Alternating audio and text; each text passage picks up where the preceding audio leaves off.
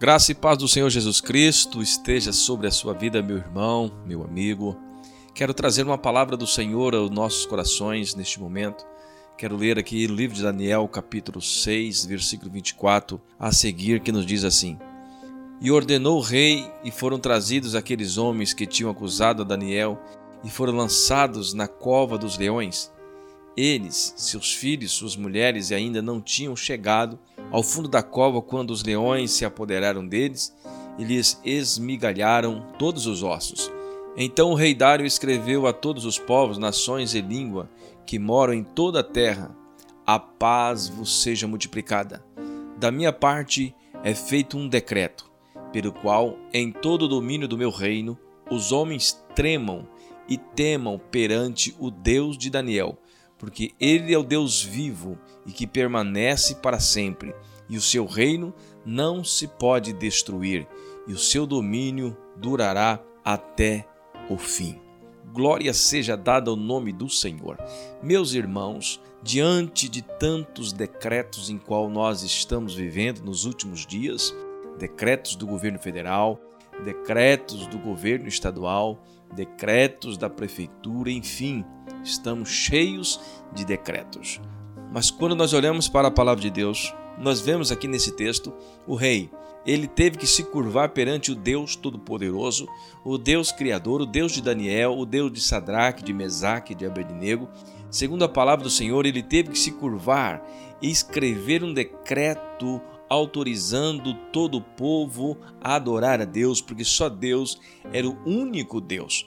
E quando nós vemos a história para chegar até este relato, nós vemos que Daniel foi jogado nas covas dos leões, mas a Bíblia diz que Deus fechou a boca dos leões, porque Daniel era um servo temente a Deus. Ele adorava Deus. Os inimigos de Daniel tramaram contra ele, fizeram o rei escrever um decreto para que todo aquele que fosse pego adorando outro Deus a não ser o rei fosse jogado na cova dos leões. E a Bíblia diz que Deus estava com Daniel. Foi feito o decreto, e depois que o decreto estava já decretado, o rei lembrou-se de Daniel, ele entristeceu muito e a Bíblia diz que ele ficou triste aquela noite depois que Daniel foi jogado dentro da cova dos leões.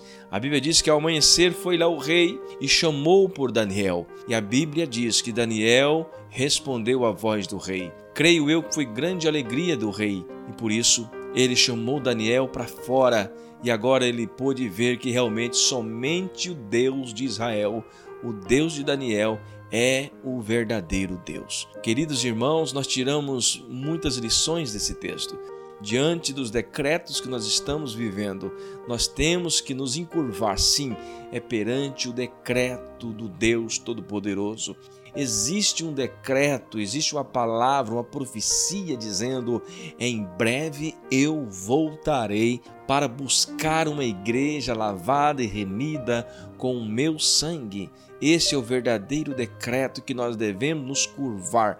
Todos os decretos dos homens são apenas decretos que nós temos que obedecer aqui na terra, mas o decreto de Deus nós obedecemos aqui na terra, nós obedecemos no céu, nós obedecemos em qualquer lugar, porque Ele é o Deus do universo, o Deus Todo-Poderoso, está acima de todas as coisas Louvado seja o nome do Senhor.